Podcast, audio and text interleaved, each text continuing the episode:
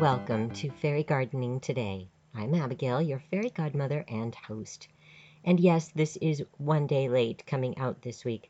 I have gotten so busy with all of the early Christmas shoppers in my fairy garden shop that I was completely unable to get this out on time. So please do forgive me, and we will be taking a little bit of a break here at Fairy Gardening today during the holidays so that I can focus on my business.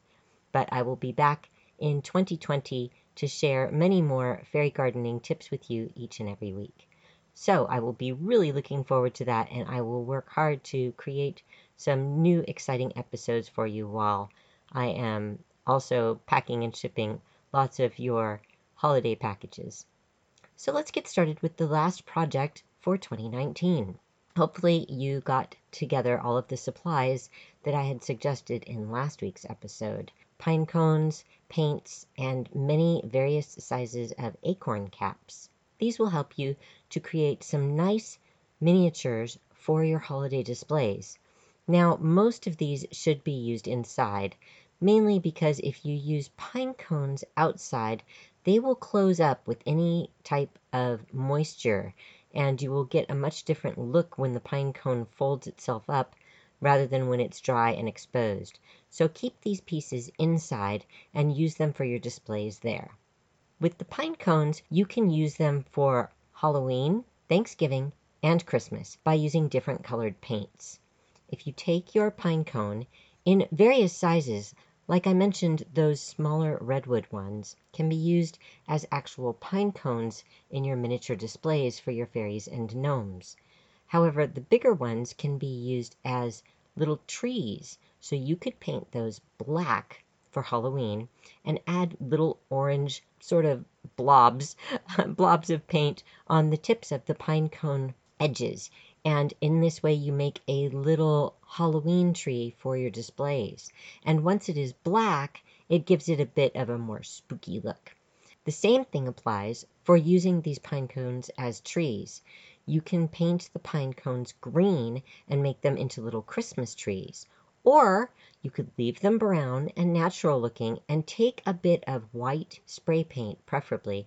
That's why I mentioned you should have acrylic paints as well as spray paints because the white that you use for snow, I think should be applied the way that snow kind of drifts in. So perhaps you want to paint just the top and maybe one side of the pine cone with just a little frosting of snow so that you actually can see the brown underneath the pine cone itself. And those can be done with the tiniest pine cones or the big ones.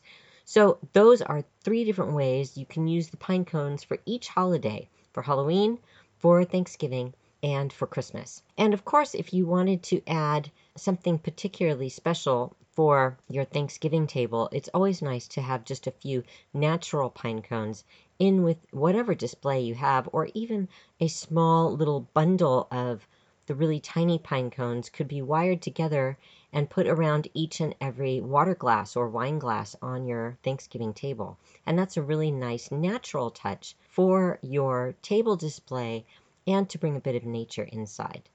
Now, for your acorn caps.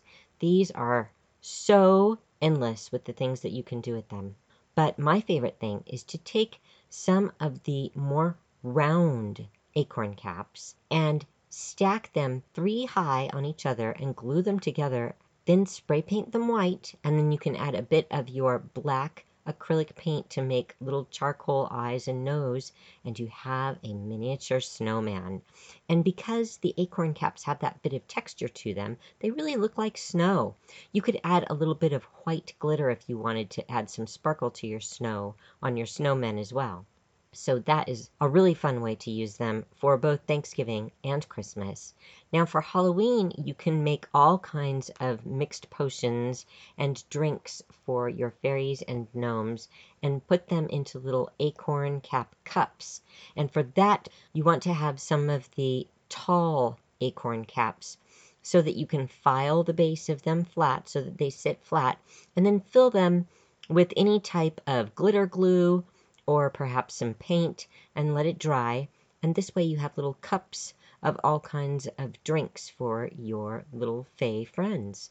And you can also swirl in colors with the paints so that if you put in a little brown paint and then swirl in some white or cream colored, it looks like they're having hot chocolate, which is super cute final thing that you can do with the acorn caps is to put little hats on your miniatures.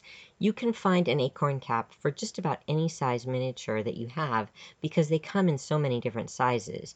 And you can, of course, spray paint these whatever color you like, but it gives them a different look and it kind of brings that fall appearance to your miniatures if they don't have hats on. And of course, this won't work so good with gnomes because they all have their pointy hats.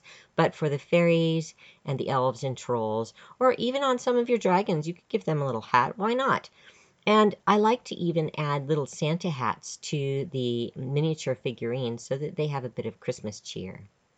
So I hope this gave you a big project to do for your holidays, and I so look forward to seeing and hearing from you in 2020. Until next year, happy fairy gardening. This podcast was brought to you by Sprouted Dreams. Please visit sprouteddreams.com for all of your gift giving needs this holiday season. SproutedDreams.com has fairy garden treasures that bring your dreams to life.